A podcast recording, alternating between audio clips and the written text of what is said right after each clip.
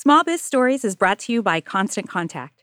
Constant Contact is committed to helping small businesses and nonprofits connect to new and existing customers with email marketing.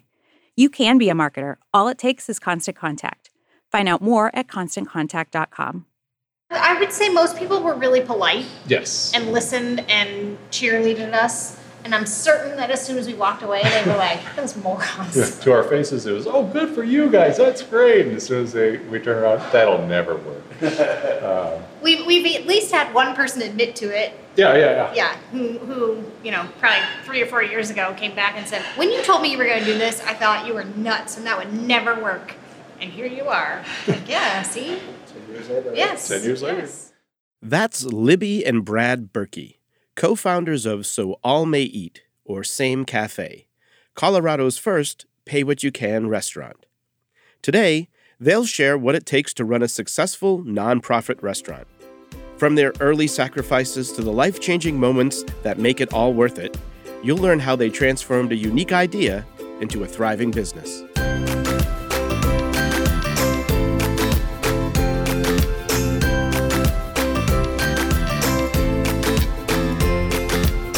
More than 50% of small businesses fail within the first five years. These are the stories of those who beat the odds. My name is Dave Charest, and I'll be your host as we share the stories of some of the bravest people you'll ever meet small business owners. You'll hear how they got started, their biggest challenges, and their dreams for the future. Same Cafe sits on Colfax Avenue, the longest commercial street in the United States. Walk along this 26 mile street, and you'll come across a variety of mom and pop shops, including independent bookstores, record stores, iconic bars, and famous bakeries. But Same Cafe still manages to stand out. The cafe's cornfield yellow walls, freshly cut wildflowers, and window tower garden take you out of the hustle of the city and into a place of comfort. Listen as Brad describes how he and Libby were first inspired to start their business.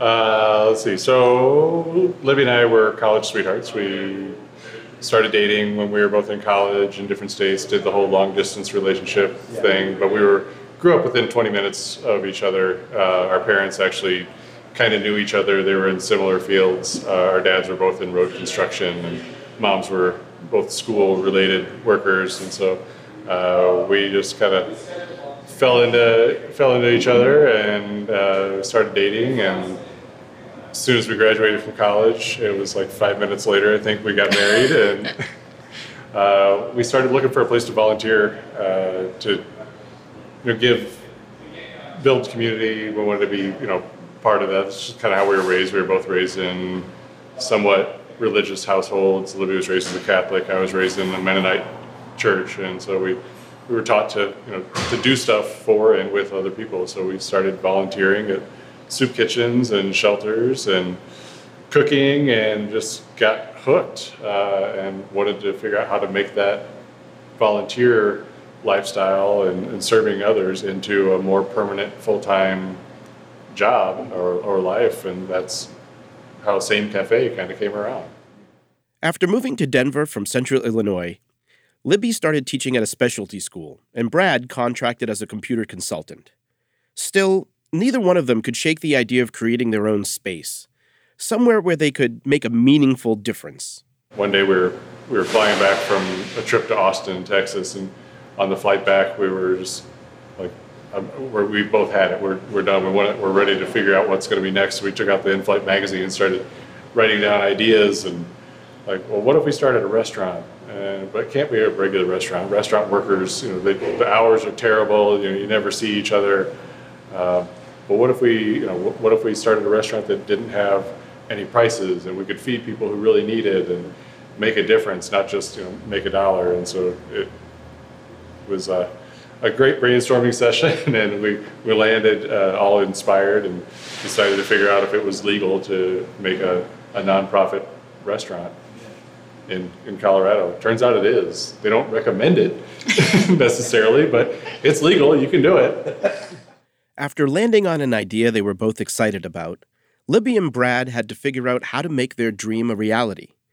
Listen as they describe some of their earliest challenges. We tried to do our homework. We like tried to be as prepared as possible. I I I say we had no business starting a business, but I spent because I was a teacher, I spent all my summers researching all kinds of you know business plans and opening a restaurant in Denver and all the all the crazy things. So I just we did as much research as we possibly could ahead of time so that you know we went into it with oh, as much knowledge as we could mm-hmm. gather. um, I wouldn't say we knew everything because we learned lots, but at least we had some kind of system and, and thought process to it. It. It was enough to you know convince our parents that we had thought it through. Yeah. So that when we took all the money out of our retirement accounts to start the cafe with that, they didn't totally freak out. yeah. Were you guys doing both of like maybe working still and then doing this? Yeah, yeah, absolutely. Uh, I, I kept working all the way until we'd been open. The restaurant had been open for a year and a half. I was still doing at least part time IT consulting on the side, and Libby kept teaching up until year three. Year three, yeah. So we, we were trying to keep that safety net there and pay back the loan to our retirement accounts and have uh, health insurance. Keep health insurance and you know, yeah, make our mortgage payment and all that stuff because we didn't take a salary from the cafe up until the other job. Uh, when we quit the other job, that's when we started uh, getting paid here. So it's yeah, 18 months for me, 36 months for Libby. So a lot of free, a lot of free volunteer work. yeah, yeah. In addition to some financial maneuvering, one of the most difficult parts of getting started was selling the city on an idea that had never been done before. As a nonprofit restaurant, a lot of legal requirements weren't written for Libby and Brad's type of business. I'd say for me, the hardest part was uh, trying to paint a picture to the the city and county government of what we were trying to do and figure out what requirements we had to follow because we weren't a nonprofit, we weren't a regular restaurant or full service restaurant. We were kind of this hybrid of in between and they really want you to be one or the other. And if you're a restaurant, then they want you to you know, have a $250,000 build out plan of all these you know, systems and extra things that were going to be way beyond the scope of the foods that we were going to be serving. And uh, so we were trying to navigate through all of that without having ever been through that process before. I don't know how people start restaurants that have never done it before on a shoestring budget because it just it takes so long and there's so many uh, you know different red tape areas that you have to navigate through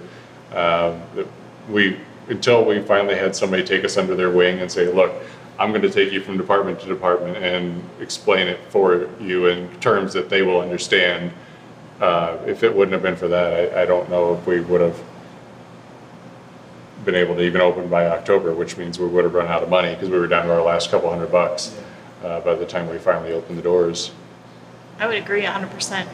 Even with all of the systems that the city and county put in place, it was still hard. Like they had a, you know, some kind of step by step flyer that you could pick up for opening a restaurant, which still was like reading a foreign language to us. I still didn't understand what it meant one of our last things was something about the ventilation in the space. There wasn't enough ventilation.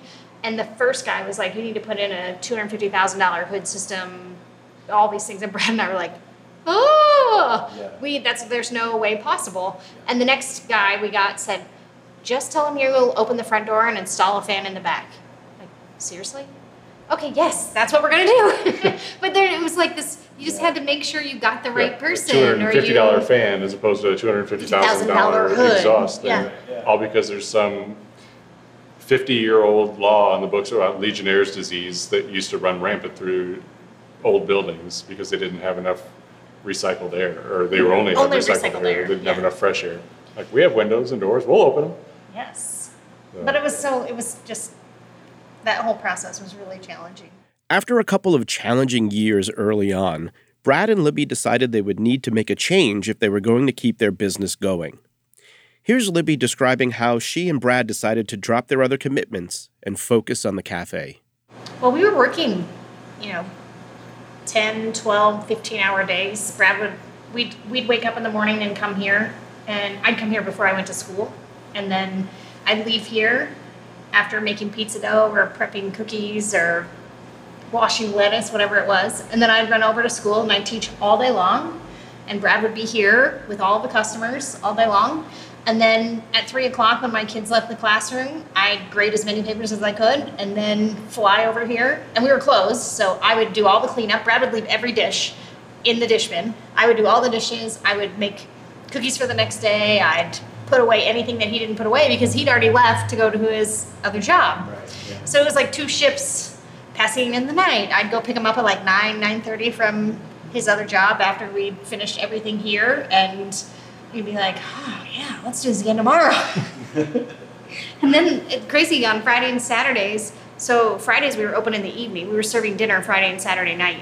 We did that for about six months, maybe a year. And then we were like, oh, that's a lot of work. We can't do that anymore. And we really weren't serving, we, we weren't serving that many customers. It wasn't really worth it to be open in the evenings. And at that point in time, this neighborhood has changed quite a bit since we opened. Um, but at that point in time, Colfax wasn't a destination for people. It wasn't a nighttime place you wanted to hang out. Um, so we had very few people who needed us or even wanted to support us. It was mostly like the guys who lived in the alley who would come and just you know kind of hang out for hours on end. And it was a good it was a good space for them to be in. But there was also this like balance. Like we weren't getting the customers that we were really targeting. So we decided dinner was out. And that's probably when we realized we started to like cut back on some things. You know, burning the candle at both ends only lasts for so long. So we both started to, you know, talk about making really hard decisions. When we finally hired Brad and he stopped working two jobs, I mean, he took like a $60,000 pay cut. Um, and that's, I mean, it was just something we had to do. We either said we're doing this or we're doing that. Like it was that kind of teeter totter point where we said either we're going to really jump in and do this or we're going to back off and Mm-hmm. go back to our own lives. And we couldn't see that happening at all. So No, We just yeah, took the we'd pay cut already been kept too marching sucked in by forward. the, the concept and it, I mean, it's, it's a lot of work, but it's also a lot of fun. yeah. We, we have a different crew of people that we work with every day, both uh, behind the counter and, and the folks that come in to volunteer for meals that work in the dining room. Uh, and then just you know, the, the customer base is always changing, new faces intermixed with the regulars. So you get to hear about you know how Jack's day was, and you know we find out you know who's got a job, who's got a housing now, you know what things have changed, and it's it's a pretty awesome little group of people that we get to come and hang out with for lunch uh, six days a week. Um, so we really get to kind of step outside of our own heads and be involved with this this larger group, and it's it's totally rewarding and a lot of fun most days. Talking to Libby and Brad, you start to hear the passion they have for the people they help. It's these people that bring their mission to life and make the $60,000 pay cuts and 15 hour workdays worth it. So we have a pretty diverse group of people who dine here. I, I like to say it's the most diverse place you can dine in Denver. Um, it it looks different every day, but um, you know we we serve people who are able to pay twenty dollars for their lunch, and we serve people who are able to pay two dollars for their lunch, and everybody in between. So a lot of times, folks ask us or or say to us, you know, the dining room looks like it doesn't look like there's a whole lot of homeless people in there what are you actually doing?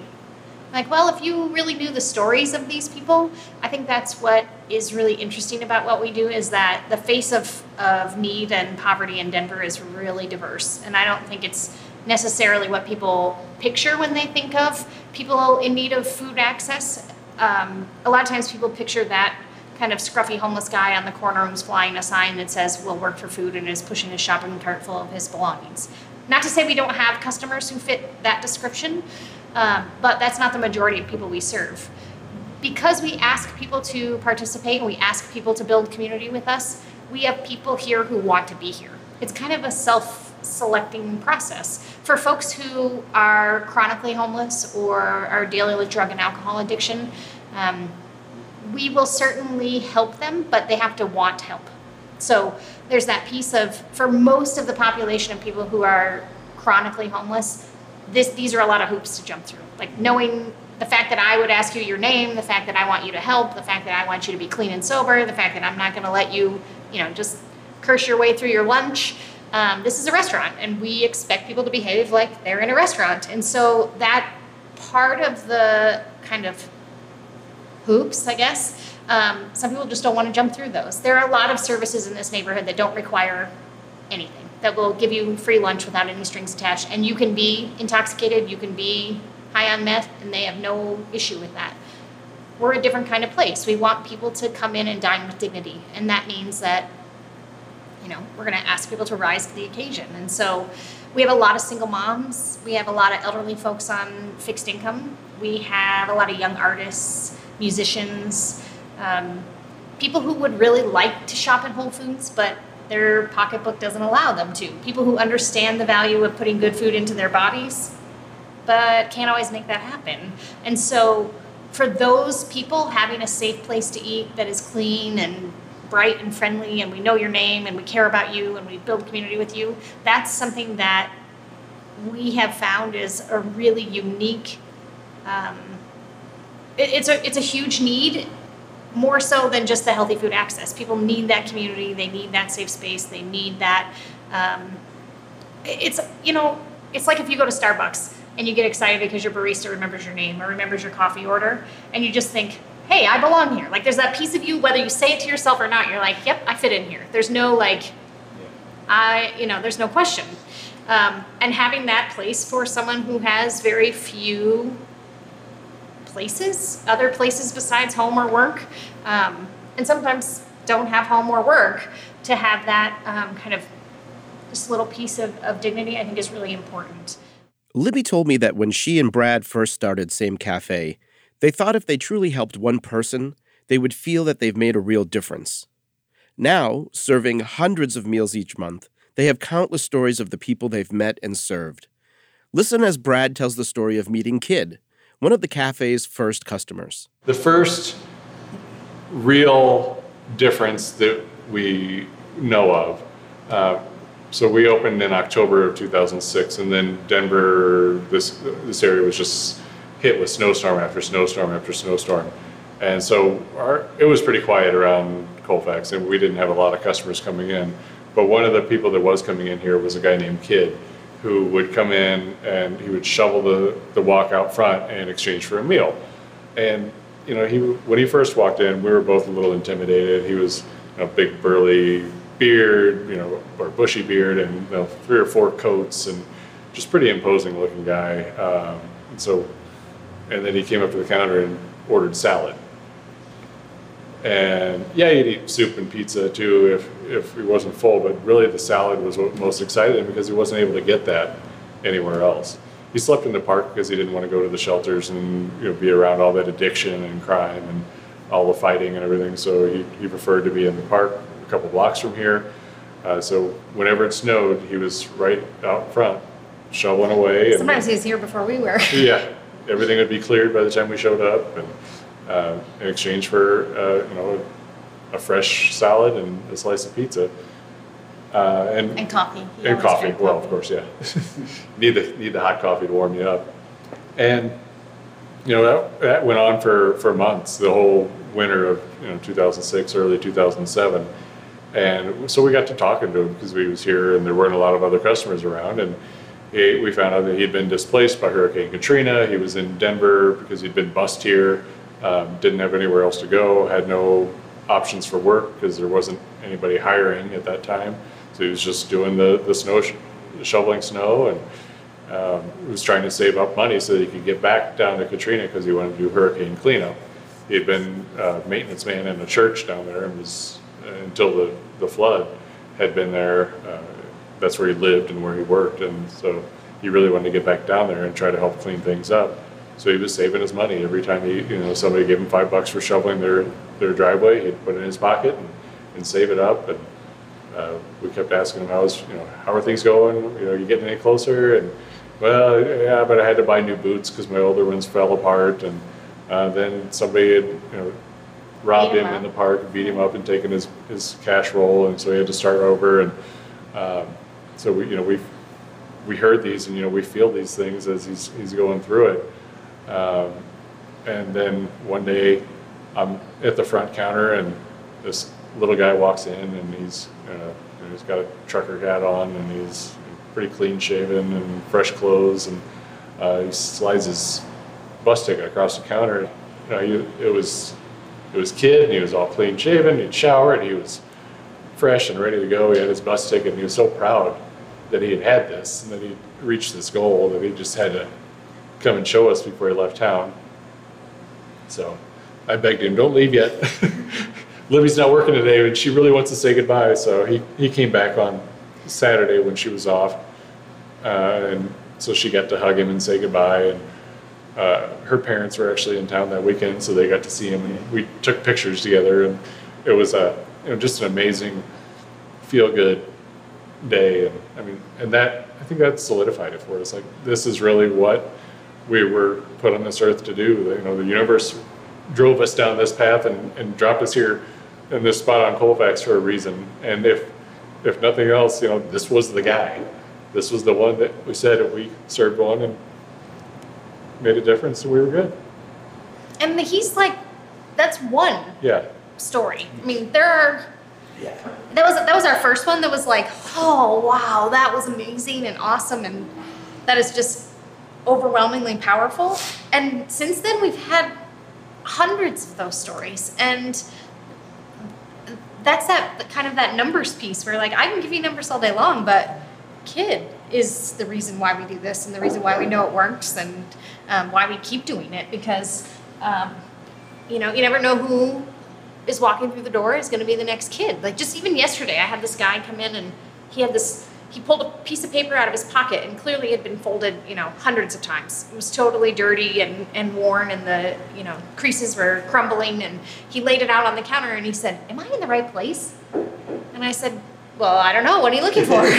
And he you know reads off of this resource list that we're on that says you know same cafe. And then over here it says not free meals but you can exchange work in the kitchen for, for food. And i said oh yeah yeah you're, you're in the right place.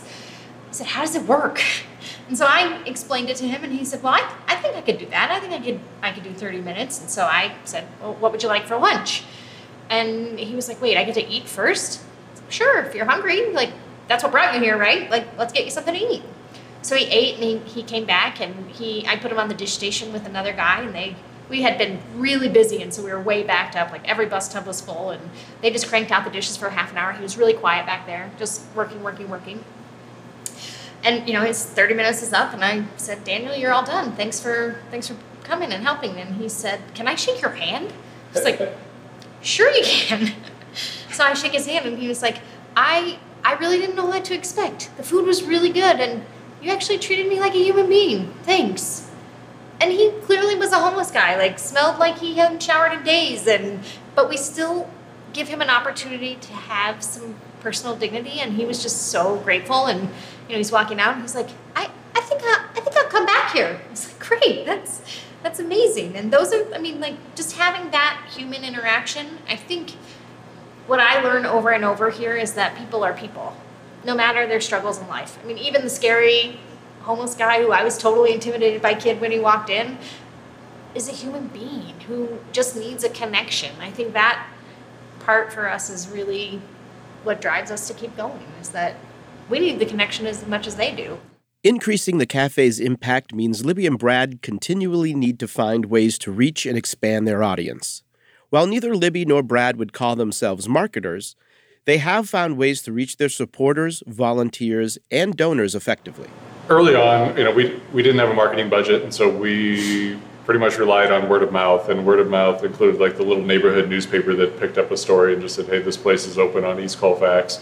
And that started bringing a few people around and then that article led to one of the in the you know the denver post newspaper and uh, so that brought a few more people in um, then we had but- the LA Times, and Yeah. then, then the news kind of went national. We had lots of news coverage that was really great, and we had people starting to like, "Hey, how do I connect with you? I want to know about this. Tell me about this."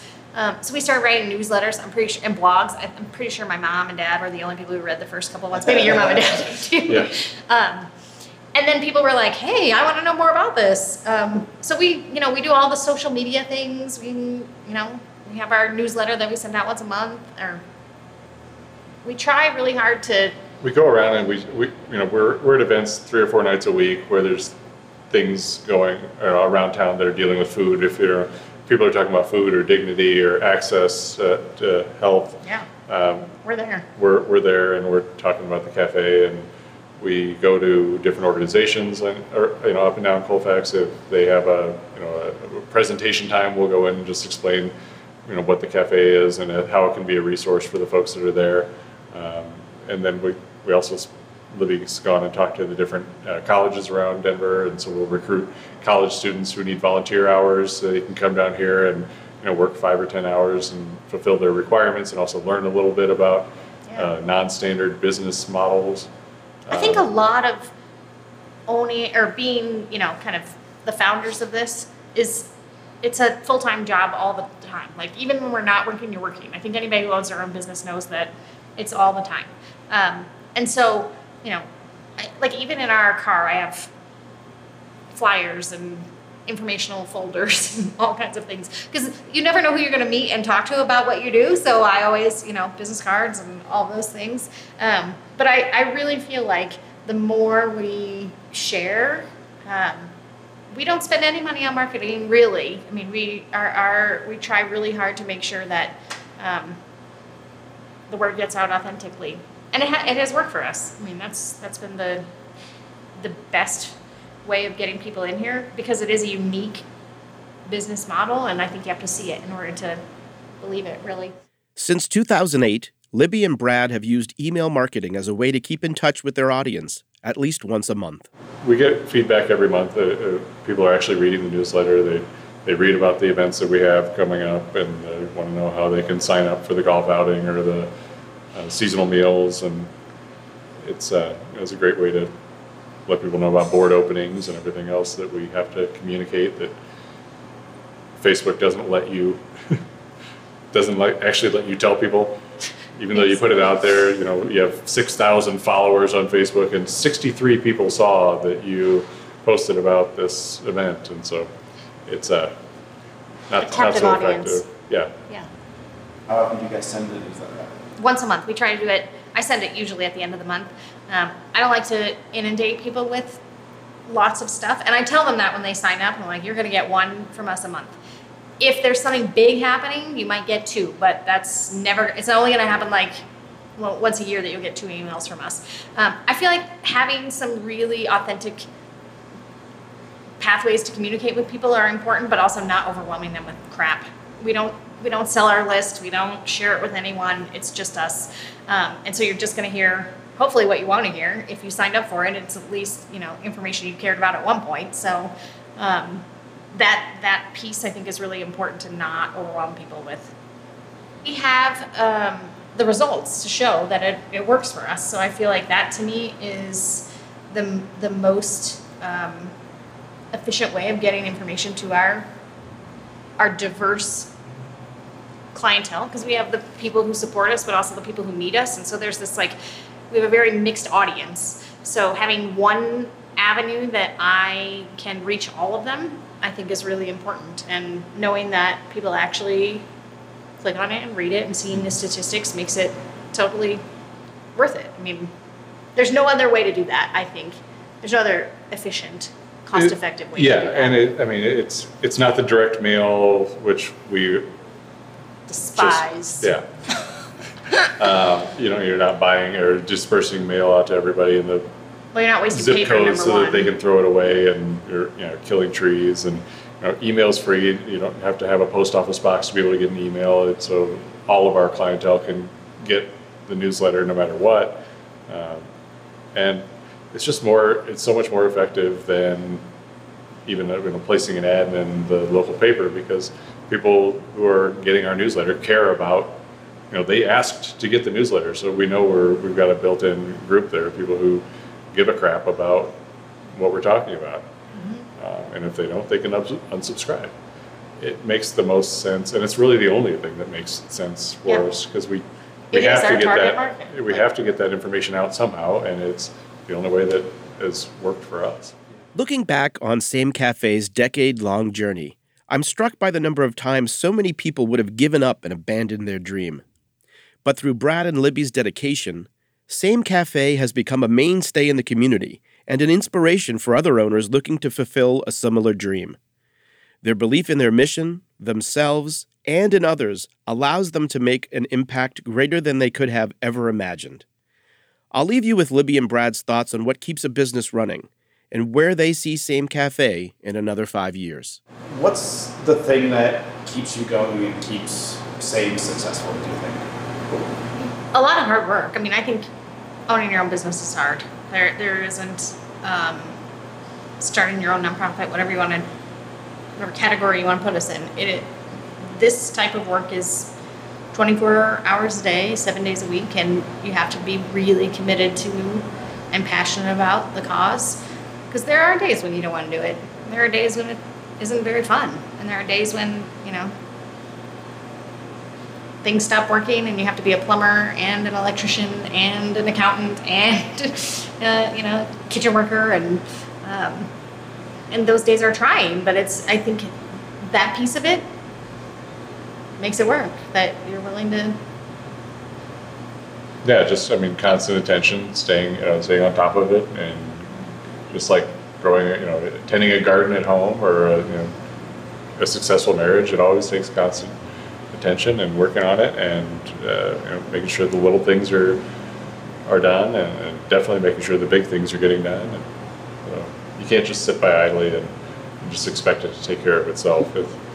Where do you guys see Same five years from now? This is a tough one because Denver is really in transition right now. There's a lot of change happening. Um, lots of people moving here, like 10,000 people a month move to Denver.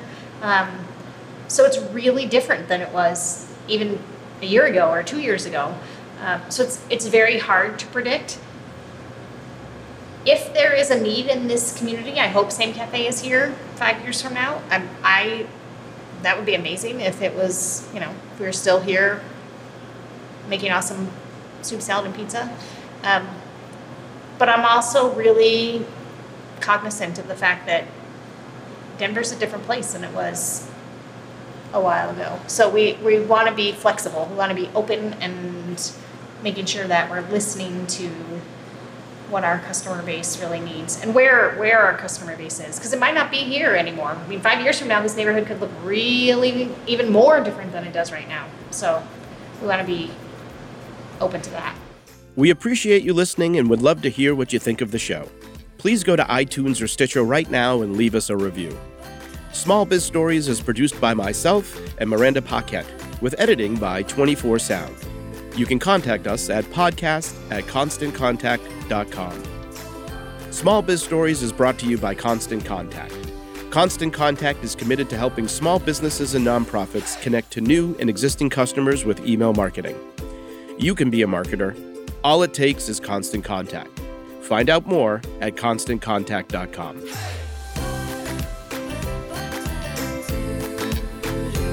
Small Biz Stories is brought to you by Constant Contact. Constant Contact is committed to helping small businesses and nonprofits connect to new and existing customers with email marketing. You can be a marketer. All it takes is constant contact. Find out more at constantcontact.com.